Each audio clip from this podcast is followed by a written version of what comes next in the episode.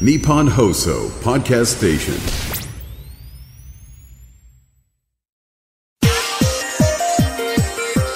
ハルベイさんの顔でなぜか興奮興奮する発火する発火するニニュューロンーロンががいて、よくハルベリー見つけましたねすごい地獄のような実験なんですけど、脳波で寝ることを確認してするんですねで数分経ったら「はいすいません科学のラジオラジオサイエンテ科学のラジオこれは日本放送アナウンサー聞きたがり吉田久典が国立科学博物館認定サイエンスコミュニケーターで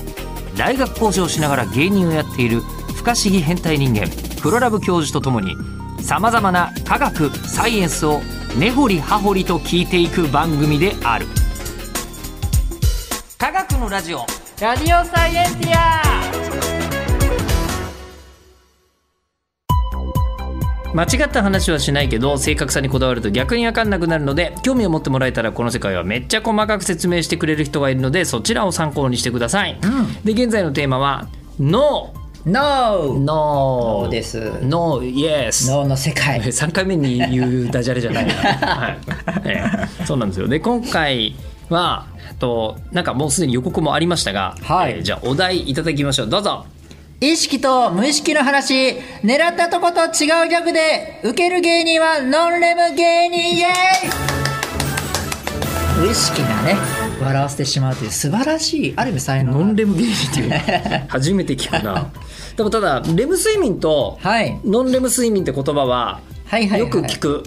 そうですねね結構有名かもしれないですよね、確かレムって REM で、んラピッドアイムービングでしたっけうーん目がすごい勢いで動いてるのがそうそうそうレム睡眠でそうそうそうで目が動いてないのはノンレム睡眠うんうんうんうんですよね、そうですそうです確そかうねですはい、えーでだからレム睡眠っていうのが体が寝てて、んえー脳が起きてるそうそうそうそうだから目が動いてるわけですよね。んでノンレム睡眠っていうのは、えっとまあ、目が動いてないから、んもう全部寝ちゃってるとそうそうそ脳うも脳も寝ちゃってるよとそうなんですよいうことですよね。うんうんうんうんんうんだから、えっと、レム睡眠の時は意識があって、んノンレム睡眠は意識がないってことまあノンレム睡眠は無意識というふうに確かに脳科学でもそういうふうにい今の段階では考えられている今うのん段階では、うんうんうんとは考えられてます今ねの段階ではっていう感じなんですね脳ってね。うんちょっとね、もしかしたらノンレム睡眠中でもこうなんでしょう脳波はいっぱい出てるわけですからねうん、ちょっといろいあろ出てるんだうんいろいろね活動してるんですよノンレム睡眠中なりの。そあうー意識もないのに活動してるのでうんちょっとねいろいろ最先端研究に関わることになるんですけどここの辺になるとまあ、睡眠は本当にそうなのね。おそららく脳のいろんな細胞があってちょっと最先端の話しますけど、はい脳細胞が塊クラスターっていうんですねあのそのニューロンの固まってるやつがクラスター。そうクラスターっていんうのがまああって、うクラスター同士がつながることで相互作用することで意識が生まれるんじゃないかとか考えられていて、うんうんこう片っぽだけクラスターだけが一つのかクラスターだけがは活化してても意識的なこうつながってなければ意識というものがないというか無意識になるかもしれないというもう最先端すぎて分かんないですけど、ん今そんな風に考えられてたりするぐらいなのでもうふわふわしてますそこら辺ん研究者ですらうん、えじゃあ意識とは何かみたいなうん謎はまだ全然解けてないってこと、分かんないですね、あこれはもう永遠の謎というか、まあ、まだそこまでのと解けないですあ解けない解けない解けないだからもうねんちょっと面白いこともあって、はい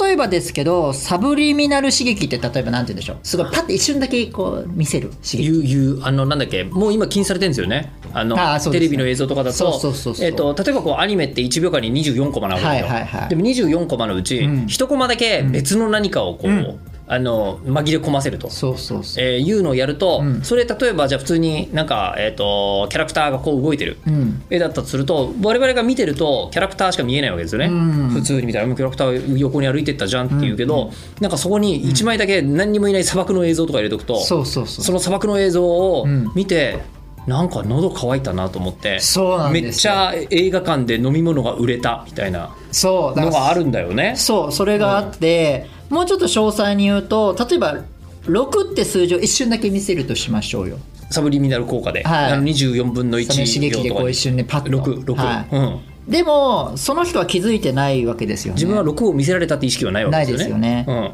でも数字を見ましたかっていうとあれ見た気がするってうん、あ気がしちゃうのみんな。へ人があの統計的に言うと多くなるんですよえ。で見た人に「えーそれって数字は5より大きかったですか?」でさらに聞くんですよ、そうすると「はい」って答える今6って出したので「ろはい」っていう人が多いんですよ統計的にへえ。だから無意識なのにい意味が分かんないですけどに認識してないのに認識してる つまりは不思議だけどあの意識にうん登ってないけども登ってないけども刺激は受け取っちゃってると。そうその後に最後に付加させるあのに6ってあるとこういう認知するのが最後なんでそれまでは正常に処理してるんですよね知らない間に質問されなきゃ考えないんだ。そうですそういうねことですよね。そうそういうのもあるしだから例えば、うんえっとまあ、私は私は今この瞬間に、うん目の前にクラブ教授がいるなとか、はいえっと、あと目の前にパソコンもあって紙いっぱい出してるなみたいなのとか、うんえっと、今僕は喋ろうと思ったからそれ意識しましたけど、うんそうじゃない時も目には入ってるわけですよ。ああいいそうですよそうねそうそうで目には入ってるんだけど、んなんかそれを今きそういうもんだからっつって口に出そうと思ったから初めて意識したけど、んそうじゃない時から見えてはいたけど無視してたわけですよ。うんうんうんみたいなことが、ん脳はめちゃめちゃやってるわけだ。もっと驚くのがあってはい例えばこここに例えばドラえもんがいたとしますよねドラえもんのぬいぐるみが、はいはいでも認識してないとしますよねはいそれで、えっと、嘘発見器みたいなの脳で聞く装置があって、はえっと、黒ラブ教授の右には「ドラえもんのぬいぐるみありましたか?」って聞くんですねあ。うんいやいいえって認識してないんだからいいえって言うじゃないですあーか。なんとなくしか覚えてなかったってことですよね。はい覚えてないとかなんとなくだてかよね。認識できてない気づいてないので、うんうん多分いいえって言うはずなんですよね。うんうんだけど脳波ではピコンっていう風に反応するえ波形があってそれ P300 って言うんですよ。 P300 っていう脳波はい、あの300 300ミリ秒のところで波形が出る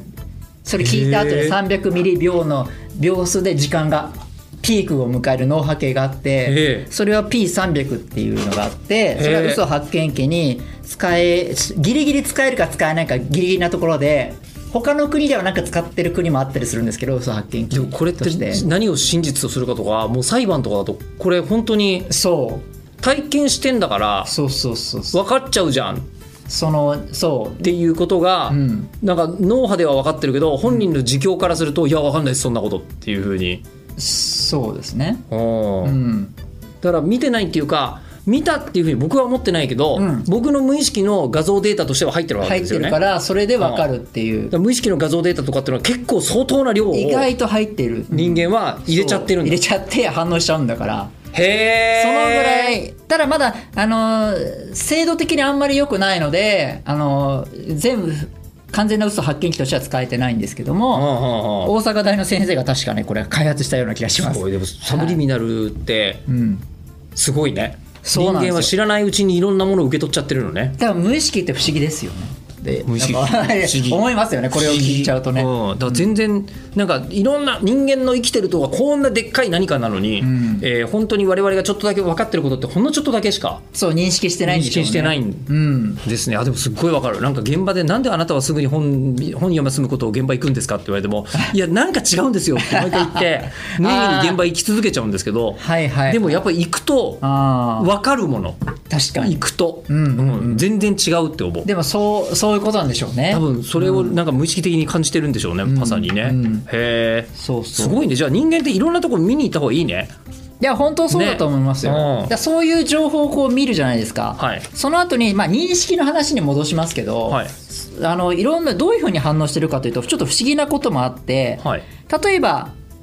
横の線だけに反応するニューロン細胞がいるんですよ。あ聞いたことある、するのうんで横をこうだんだん縦にするともう反応しなくなる。うん、で今度縦にすると別なニューロン細胞が縦の反応するやつ縦でしか反応しないニューロン細胞が発火する。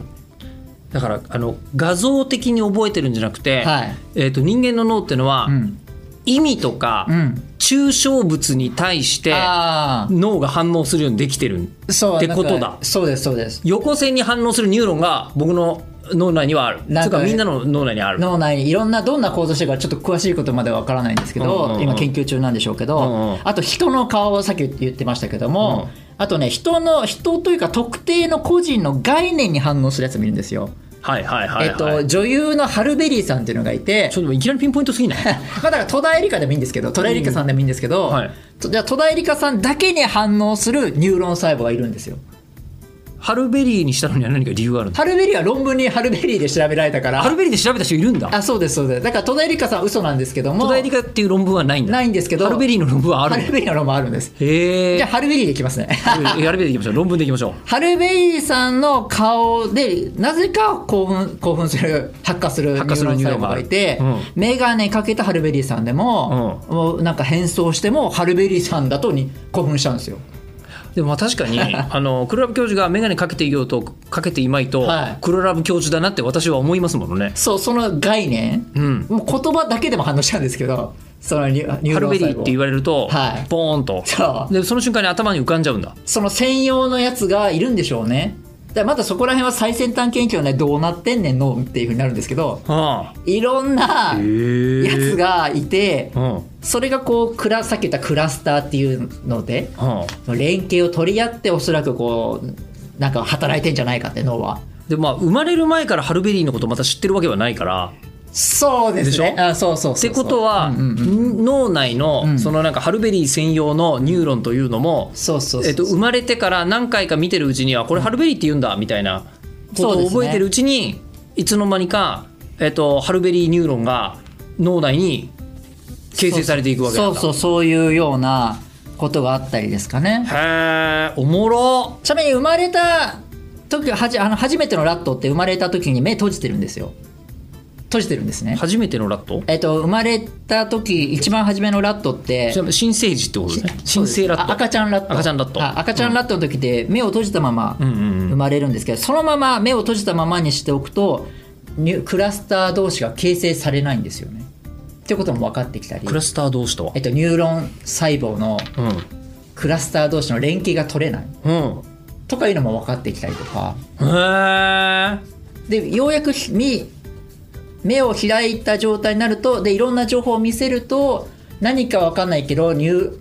クラスター同士の連携が取り始めて見えるっていう認識ができたりとかなんかそういうのが今地道な作業なんですけど作業的には地道なんですよ電気刺激がこう来たかな来てないかなとあかーそういうのをいろいろこうニューロン細胞が860億個あって1万個のケーブルが出てじゃあそれその中をどれがつながってどれがつながってないかとかそういうのを今研究者は地味にやってるよくハルベリー見つけましたねそうですね、うん確かにそうそうそうーやって膨大に今脳の中はどうなってんねんっていうのを知りたいわけなので、それをね膨大にやってるから難しいわけですよねキリがない正直言ってあのじゃあ、うん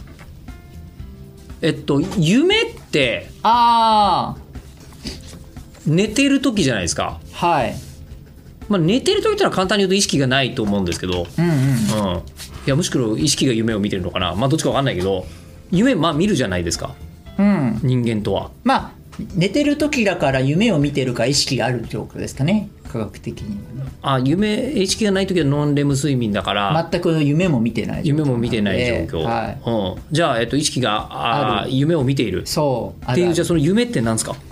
夢っていうのもなかなかこれね難しくてわからないです夢って何って言われると、まだすごく、えー難しいことなんですけども最近分かったことがあってほ起きたまま特定の画像を見ている時の脳活動と夢の中で似た夢の中で似たイメージの物体を見ている時の脳活動は全く同じだったんですね。う全く同じそうでで今その脳活動って何って話になると思うのでちょっと脳活動の話を今したいと思うんですけど MRI ってあるじゃないですかえっと時期でそう脳がどこが働いてるのか分かるんでしたっけそうあの断片的にうんこううん分断して見れるやつですね、あれってあの磁力強い磁力をかけてその時に電磁波を当ててそこのし帰ってきた信号でこうこういろんな画像を見るように簡単に言うとなってるんですけども、見え脳装置そうですそうです脳見え装置脳見え装置、うんうんただそれは画像なんですよねそのどこが働いてるかはわからないんですけど動画じゃなくて静止画静止画でしかもただ画像なんでどこか見てもわかんないですね何どこのニューロン細胞がは働いてるかどうかっていうのはわからない MRI でははい、うんなんですけどもファンクショナル MRI っていうのを開発した人がいるんですねフ FMRI ァンクショナル MRI はいはいはいでこれ小川誠二さんっていうあの日本の科学者さんが作ったんですかあの開発したんですけども、ほうほうほうボルド効果って言われるんですけど 効果を発見した先生なんですけど小川誠二さんこの方いつもノーベル賞候補に上がってるので、ほうほうほう取れてたらいいな今年今年まあまあでも何十年か経ったら取るかもしれないけどただね89歳なんでねちょっとねあー難しいところなんですけど、まあ、この方がすごい、はいあの発見をしまして、はいあの僕たち血液の中にヘモグロビンっていう物質が血液の中に入ってるじゃないですか。赤血球の中にあるやつねそうですそうです、はいはいあれ鉄分が入ってたりしてますよね、であれであの酸素を手放した時のヘモグロビンって脱酸素ヘモグロビンって言われるんですねまんまですねはい、言われるんですけど、うんその時になんかね強いあ弱い磁石のような性質を持っていて、ん磁場が若干乱されるようになるんですね、酸素を離すヘモグロビンからははいああああで信号を弱められちゃうんですけども、ん酸素が足りないからもっともっと酸酸素ヘモグロビンを増やさなきゃということで、そこら辺じあの電磁波の信号が乱れるんですねそこの部分だけ、それを発見した人がこの小川誠二さんなんですねそれを、はいえっとうまく捉えるとはいなんか脳の脳の中の血流があのすごい流れが速いところが分かって、はあはあはあつまり流れが速いってことは脳がエネルギーを必要としていること、うんうんうんつまり脳が活発になっているところであろうということが分かるんですね。つまり働いいきなりあの内部を全部見れるようになったどこが働いてるんだろう何か映画を見た時にその映像で何がどこを興奮してるんだろうというのが詳細に分かるようになったのがファンクショナル MRI なんですようんうんうんうんこれで脳研究がいきなりすすごい進むようになったんですけどそれいつ頃なんですか使えるようになったの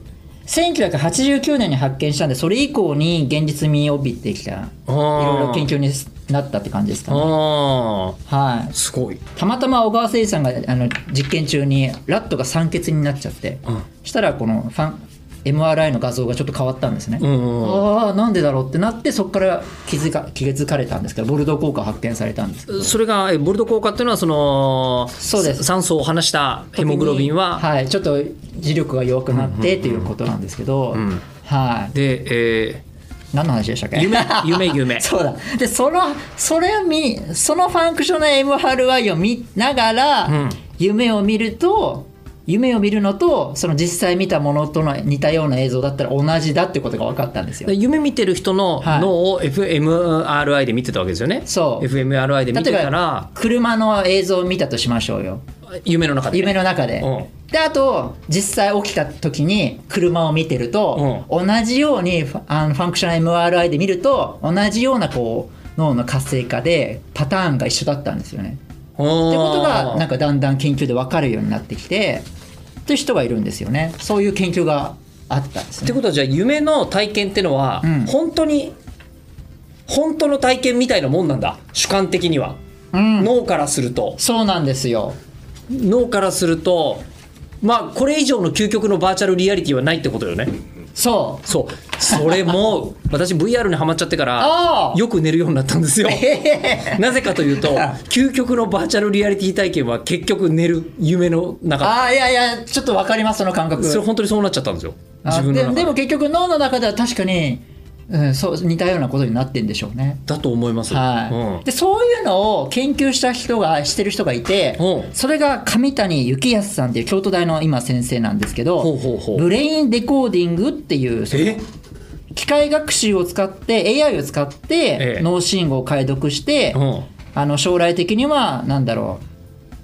夢を他人に見せるとかへえそういうことを目指そうとしてる先生がいるんですね。あでもそうかあのなんだろういや昨日俺夢にハルベリー出てきたぜっていう人があーいた場合、んそれを、えっと、録画しといてそうそうそうでクラブ教授にじゃあ今日ハルベリーの夢見せようかなと思ったらそうそうそうそうなんかその時に脳に影響する何かをかぶせてそうであこいつにもハルベリー神経があるはずだから ハルベリーニューロンあるはずだから、はいハルベリーニューロンのところをビビビビってやると「はいクラブ教授今日の夜夢誰出てきたの?」っつったらそう「ハルベリー出てきたっよ」ていう風になるかもしれない。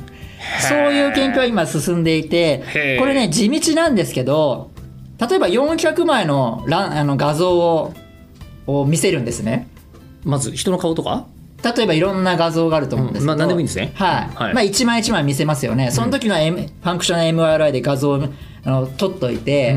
もう全部撮るんですよ。で、AI で覚えさせて、で、えっ、と、400枚の写真以外の新しい写真を見せるんですね、次。そうすると、どういう反応があの予想できるかっていうのを AI でも予想させて、実際のこのパターンをが一致したんですね。そういうような研究から始まって、じゃあ夢ではどういうふう、夢を見てる人のわざわざ起こしてですね、今などんな夢見たのって、あ、じゃあもう一回寝てくださいっつって。迷惑な話だ なこれね、すごい地獄のような実験なんですけど、うん脳波で寝ることを確認してするんですって。あこの人寝たな今あ今寝ましたねってで数分経ったら「はいすいません!あ」嫌な研 究ファンクション MRI の中なんですごいうるさいんですけど、せっかく寝たのにで今今すいませんどんな夢見られたんですかってあの動画が残ってるんですけど、えっ、と飛行機の中でとかなんか言うんでめっちゃめっちゃその動画見 たいえ YouTube とかにあるんですかあありますねへーただどどう検索すればいいんだろうなまあ多分あの上谷幸康さんで検索すると多分出るかもしれないですけどあで1ー時間のうちに5回ぐらいちゃんと寝るの であのかわいそうだよそれいちいちまた怒る「あすいません!」って言っかわいそうだけど人類の発展のためか ていやもうねこれすごい涙、すごい大変だろうなと思ったんですけでたどだそれ行く先にねあのいたどり着く前にたどり着いたら好きな夢が見られるというまあでもそうですねで可能性はあるよ20ね秒ぐらい前の夢を覚えてるらしいんですよ人間ってん30秒以上はちょっとダメらしくてへえでそれをどんどんどんどん言って AI で覚えさせてえーそれをですね、えー、と200回実験を行ったそうですよくやるねでそうするとまあ夢あの見ますよねそうすると AI が解析してあその時はですね例えば飛行機の夢を見てたら飛行機っていう文字がでかくなるっていうまだ研究が2013年の時の研究を今言ってるんでえ飛行機って文字がでかくなるのあのあの見てる夢の映像が出るんじゃなくて言葉が出るみたいな仕組みの研究だった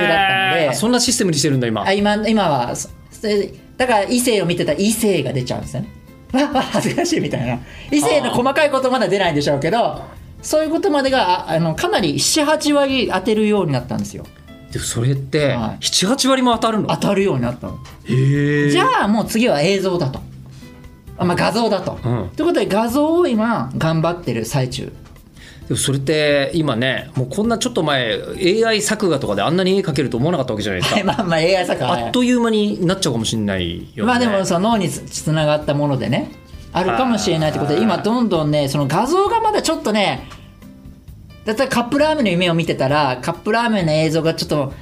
ん作られるんだけど生成 AI みたいなやつでちょっとわからないでもないかなっていうレベルの絵が出ちゃうんですよいやまだまだそりゃまいいだしょうがないでしょうまあでもねそうやって頑張ってる最中なんですけどそれもをできるかもしれないって思った発想力がまずすご いものいやすごいですよね、もうだから見られるかもしれないすごいな上谷幸康さん会ってみたいですねあともう一一回一個言ってもいい大丈夫ですもうか一個ぜひぜひぜひだからカップラーメンを僕が見るのとヨッピーさんが見るのでは実は脳の活性が違うんですよ。